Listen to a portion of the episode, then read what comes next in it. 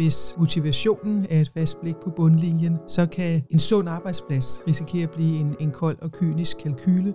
Power breaks, sundhedstjek, løb og challenges, Sundhedsterror. fitnesscentre, yogavideoer. Så kommer hele tiden det der med berøringsangsten. Skulle vi hjælpe dig til måske at komme af med din overvægt? En del af vores sundhed øh, opstår i sociale fællesskaber. Små og mellemstore virksomheder slet ikke har adgang eller muskler til at gøre, ligesom vi gør. Og det prøver vi at gøre i forskellige retninger. I denne også- podcastserie sætter vi fokus på fremtidens sundhed. Mit navn er Jakob Ries, og jeg er CEO i Falk. Jeg er nysgerrig på, hvad der skal til for at skabe morgendagens sundhedsløsninger. Hvordan sikrer vi helhedsorienterede løsninger, der dækker hele spektret fra forebyggelse og behandling til rehabilitering? Og hvordan sikrer vi bæredygtig sundhed fra vugge til grav med borgerne i centrum? Til at stille min nysgerrighed har jeg inviteret en række eksperter, meningsdannere og politikere i studiet for at diskutere, hvordan vi bedst udvikler morgendagens sundhed, og hvad der er vigtigt at bære ind i det forestående arbejde med sundhedsreformen. Dette er Fremtidens Sundhed.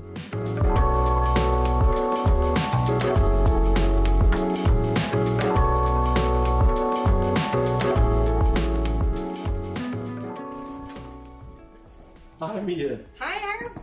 Velkommen til fag. Tak skal du have. Så er det, du kunne komme. Selvfølgelig. Jeg glæder mig. Ja, det har jeg også. Skal vi gå ovenpå? Det kan du tro. Og du så Bente i en... en Jeg bil? så Bente trillede i en pik eller i en, øh, i en hvidbil, ja. Ja, men så, øh, så får vi nok hende. Hende at se om der er det. Emnet for denne podcast er et sundt arbejdsmarked, og blandt andet spørgsmålet om arbejdspladsens rolle i at sikre et højt sundhedsniveau i Danmark.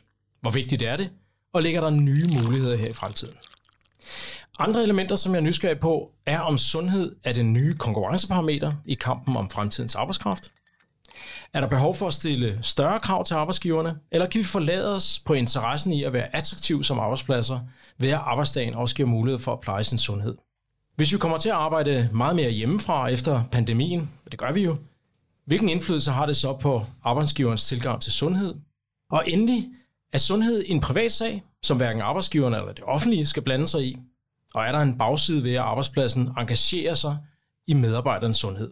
Risikerer vi for eksempel at stigmatisere ting som overvægt? Til at debattere dette emne har jeg inviteret to gæster i studiet. Jeg vil derfor gerne byde velkommen til dig, Bente Klarlund. Du er professor i integrativ medicin ved Københavns Universitet, og så er du også overlæge på Rigshospitalet. Og til daglig er du leder af Trykfondens Center for Aktiv Sundhed, og I forsker i, hvad fysisk aktivitet betyder for ens øh, sundhed. Du er forfatter til mere end 500 artikler og flere bøger, deriblandt den med titlen Yngre med årene og Gåbogen. Og så er du foredragsholder og også meget aktiv i medierne som sundhedsekspert. Velkommen til dig. Og også velkommen til dig, Mia Hjort. Du er vice president i Novo Nordisk med ansvar for health and safety, det vil sige alle de aktiviteter, der skal sikre, at Novo er en både sikker og sund arbejdsplads for jeres mere end 47.000 ansatte. Velkommen til dig også. Inden vi for alvor går i gang, hvis jeg spørger, har arbejdspladsen en vigtig rolle i at sikre et højt øh, sundhedsniveau? Hvor er vi der? Hvad siger du, Bente? Arbejdspladsen har stensikkert en meget vigtig rolle i at sikre rammer for, at medarbejderne kan være sunde. Men det er jo en øh, vanskelig balance, fordi hvis motivationen er et fast blik på bundlinjen, så kan en sund arbejdsplads øh, faktisk risikere at blive en kold og kynisk kalkyle, hvor det ikke er rart at være som medarbejder. Interessant, ja. Hvad siger du, øh, Mia? Er der en, en rolle for arbejdspladsen? Det synes jeg bestemt, der er. Vi tilbringer øh, rigtig meget af vores vågne tid på arbejdspladserne. I den vågne tid, der øh, udøver vi også en del af vores egen sundhed. Hos Novo Nordisk, der forstår vi sundhed i bredere forstand end fravær af sygdom, øh, mere i den brede forståelse af begrebet. Vi tror også på, at en del af vores sundhed øh, opstår i sociale fællesskaber og i fællesskaber med kolleger, og det er i hvert fald en af de ting, som kan blive udsat fremadrettet. Så jeg hører lidt øh, ja, men der er noget om fællesskab, men også nej, hvis det i virkeligheden bliver mere med, øh, med bundlinjen i fokus, og, øh, og derved ikke bliver et godt sted at være. Vi er en aldrende befolkning, vi får flere multisyge, multikronikere, og øh, også øh, kigger på en mangel på sundhedsfagligt personale. Ser man på Danmarks Statistiks øh, befolkningsfremskrivning, så ser vi, at der bliver færre i den arbejdsdygtige befolkningsgruppe mellem 15 og 64. Den går fra 63 procent i 2020 og ned til 59 i 2050. Og så lever vi længere og rammer så også øh, i stigende grad af de her kroniske sygdomme. Og det vil sige, at øh, antallet af personer over 18 år med mindst én kronisk sygdom er allerede steget med 31 procent, og det skyldes i høj grad livsstil. Faktum er, at tre ud af fire virksomheder allerede har indført politikker med tiltag med minimum en af de såkaldte kramsfaktorer, kost, rygning, alkohol, motion og stress, og det ser ud til at virke. Så sundhed har en stor betydning for arbejdsudbud, sygefravær og sundhedsøkonomi, og virksomheder ser ud til at vinde ved at investere i sundhedsfrem på arbejdspladsen. Man lægger i hvert fald et fundament for en sund arbejdsstyrke med højere produktivitet og trivsel. Men Mia, hvordan ser det ud i praksis hos en af vores store arbejdsgivere i Danmark? Hvordan arbejder I med sundhedsfremme initiativer? Kunne du give nogle eksempler på det? Det kan jeg i hvert fald. Min afdeling fungerer som en global hub for vores organisation. Vores virke det går ud på at skabe muligheder for vores medarbejdere til at handle på deres egen sundhed og etablere sunde vaner. Inden for sundhedsfremme, der laver vi power breaks, vi har sundhedstjek, vi laver løb og challenges, også for at få sociale elementer ind. Vi tilbyder fitnesscentre, Hører det så ens i øh, hele verden? Altså Novo er jo øh, til stede mange steder. Der må være mange forskellige kulturer, tilgange og holdninger. Alt det her er helt på plads i Danmark, men alt det andet, det er globale tiltag. Må jeg spørge, det, det, det er jo mange gode initiativer. Kan I se, det virker? Vi kan jo se i hvert fald, at det påvirker vores medarbejderes engagement og deres motivation for at arbejde. Også målrettet mod vores fælles purpose, nemlig om at blive ved med at skabe forandringer og drive på udviklingen inden for sundhed. Og vi har også på det øh, psykosociale område øh, systematisk arbejde med stress i vores organisation og understøtter organisationen i at have dialoger, som kan være svære og har set heldigvis et knæk i vores stresskur de seneste år. Men når, når jeg sidder og lytter, så lyder det jo som om, I er Altså, det lyder fantastisk. I er sådan pladen rum på, på alle dimensionerne. Du siger, medarbejderne er engageret. Kører det bare, eller tænker I på nye ting? Er du, er du tilfreds med sådan, som det er? Tror I, I ligger øh, på, på, på det, man, det, man kan, kan gøre som virksomhed? Det er ikke min oplevelse, at Novo Nordisk er blandt de mest progressive i forhold til at tilbyde sundhed til sine medarbejdere. Der er andre virksomheder, som eksperimenterer med øhm, telemedicin øh, og mere digitale løsninger, end vi gør aktuelt. Øh, så vi har også en rolle i hele tiden at følge med og udvikle os samtidig med, at der kommer mere viden. Jo mere evidens og jo mere viden, og også jo flere erfaringer vi får med, hvad der virker, jo dygtigere og jo bedre bliver vi også til at opfinde nye ting. Interessant. Bente, når man hører Mia, så meget af det, der bliver berørt her også omkring sundhedsarbejde, er på mm. de her kram eller kramsfaktorer. Mm. Det er jo det, der også har været fokus i din... Øh, hvad tænker du om arbejdsgiverens rolle i at være med til at, at have en indflydelse på, hvordan vi, vi arbejder med de faktorer? Jamen, som minimum, så må man jo forvente af en øh, arbejdsplads, at de forsøger at gøre øh, sund mad tilgængelig, at der er røgfri miljø, der er en alkoholpolitik, at der øh, er, er tilbud om det, jeg foretrækker at kalde øh, fysisk efteruddannelse frem for motion. I arbejdstiden, der lyder lidt som om, at nu skal vi igen have en pause i stil mm. med frugtkurve. Men altså det at sikre, at man ikke bliver syg af sit arbejde, at man ikke på arbejdspladsen bliver, bliver nedslidt, fordi at arbejdet er for hårdt til, at man kan klare det, uden at have den nødvendige styrke og kondition. Det er minimum. Så kommer hele tiden det der med berøringsangsten, for jeg sidder også og tænker på Mia, om der er nogen i Novo Nordisk, måske bare en enkelt, der engang imellem synes, at de også skal blive udsat for sundhedsterror. Og der øh, synes jeg ikke, at man skal have berøringsangst. For eksempel, hvis en medarbejder kommer og siger, jeg har enormt med problemer i mit bevægeapparat, så må det være i orden at sige, hvis den her medarbejder er meget overvægtig, at det kunne være, at dine knæ og hofter gør ondt. Skulle vi hjælpe dig til måske at komme af med din overvægt? Det, jeg synes er problematisk, det er, hvis man har en medarbejder, der passer sit arbejde tilfredsstillende og ikke selv klager, men faktisk er meget overvægtig, er inaktiv, øh, ryger i sin fritid. Skal man så gå ind, fordi man ved, at på sigt så vil den her medarbejder kunne yde mere? Den synes jeg er, er svær. Og derfor mener jeg, at løsningen må være, at man i sådan en overenskomstforhandling sætter sig ned og snakker om det parterne imellem, hvad er i orden og hvad er ikke i orden. Så der er langt fra rammer til, at man går ind, hvis der er et konkret problem, til at man uden at der er et konkret helbredsproblem, blander sig. Interessant. Jeg hører jo også, at det er, på nogle måder kan det være super godt, og man må ikke være bange for at tage den dialog. Den kan Nej. være vigtig, den kan gøre meget for individet. Men igen, det kan også blive, jeg tror, hvad kalder du det, sundhedsterror? Ja, det kan jo blive sundhedssager. Vi kan jo også diskutere, om man, når man ansætter folk, er det så i orden også at putte dem op på vægten eller lave en konditest. Og det synes jeg jo faktisk vil være ret kynisk, hvis man gør det. Noget andet er, hvis man til en, en medarbejdersamtale, at det bliver rejst som et problem, så synes jeg jo, at man kan i tale sætte og kan diskutere, kan jeg hjælpe her? Ja. Og der skal man ikke have berøringsangst. Nej, så, så, så det du bliver der for det er at få en diskussion om, hvad, hvordan gør vi det, hvornår er det ja. helt ok, hvornår skal man spørge ind til det, og hvor ligger nogle af grænserne for, hvornår man begynder ja, så, hvornår marginaliserer man og diskriminerer, næsten kriminaliserer en livsstil, og hvornår udviser man, at man ikke er bange for at hjælpe os, når det, når det, når det drejer sig om faktorer, der har med vores livsstil at gøre. Ja. Er det svært? Den er svær. Hvad siger du, Mia? Hvad...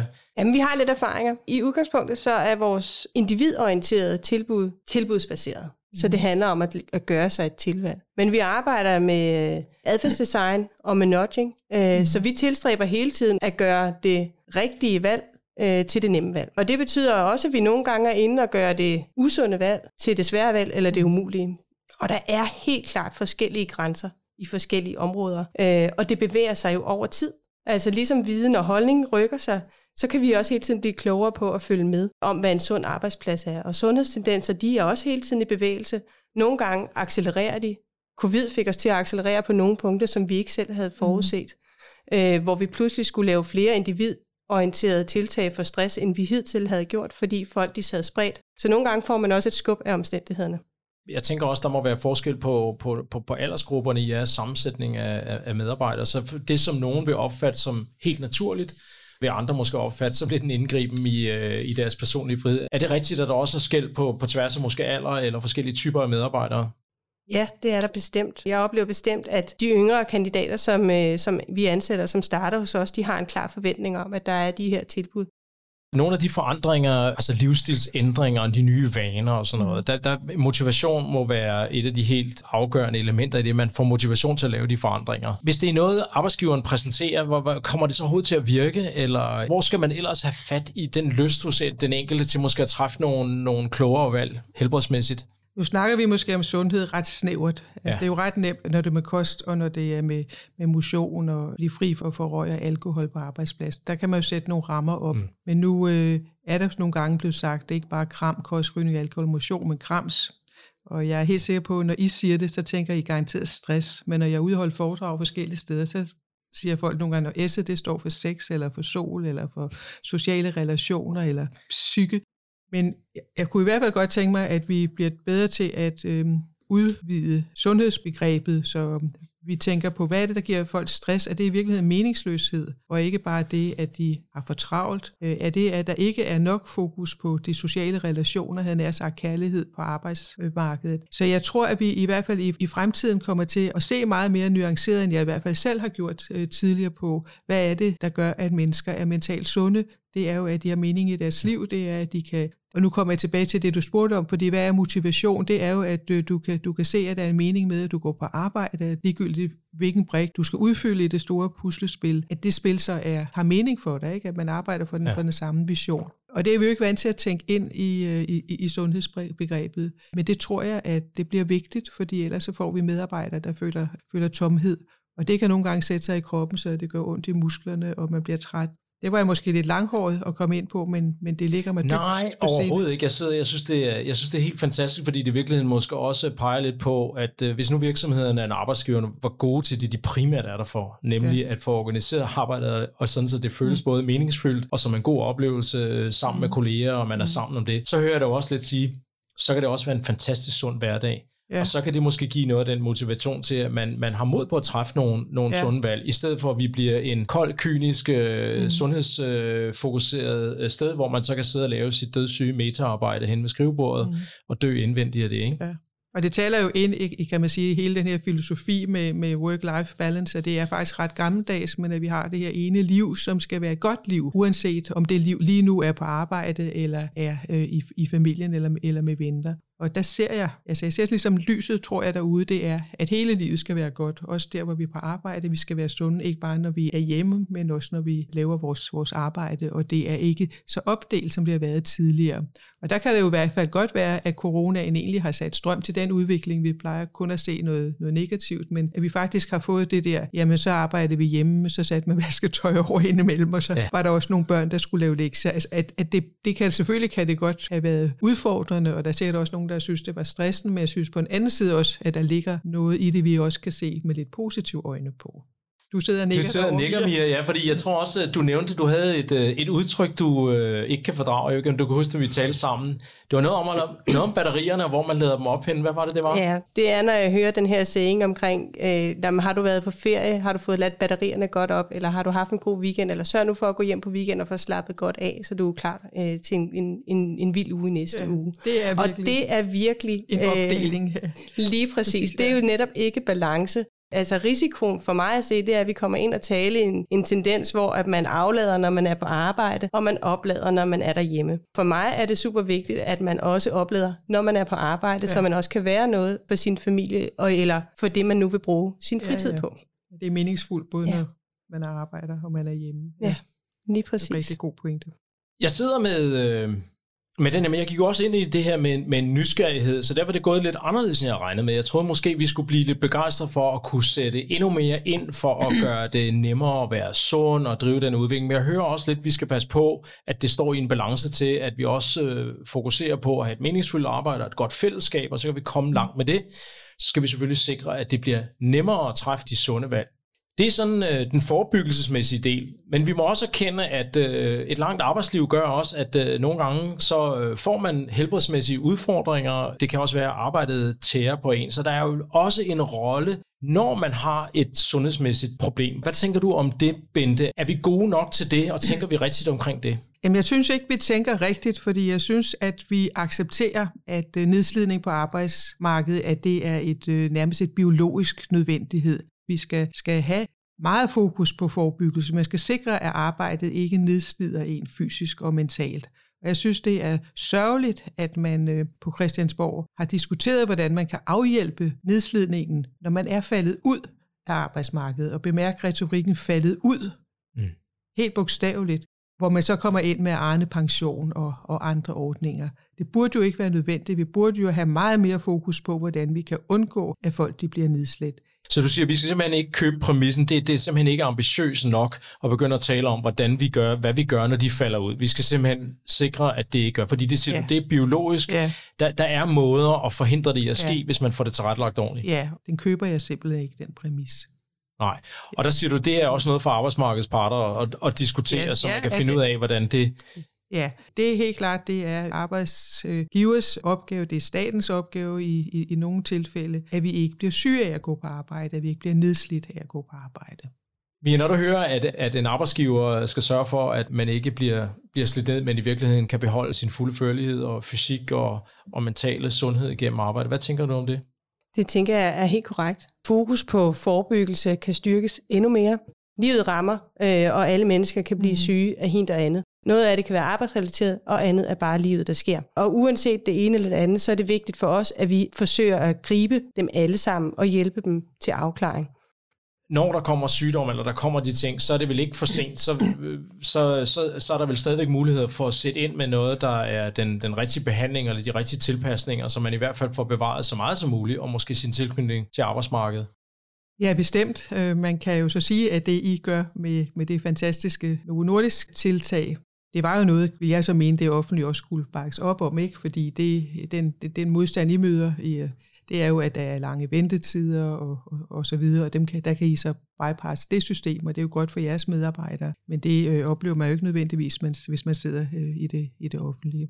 Nej. Så I, I lapper jo i vist omfang på, på det offentlige system. Du nikker. Det er sandt.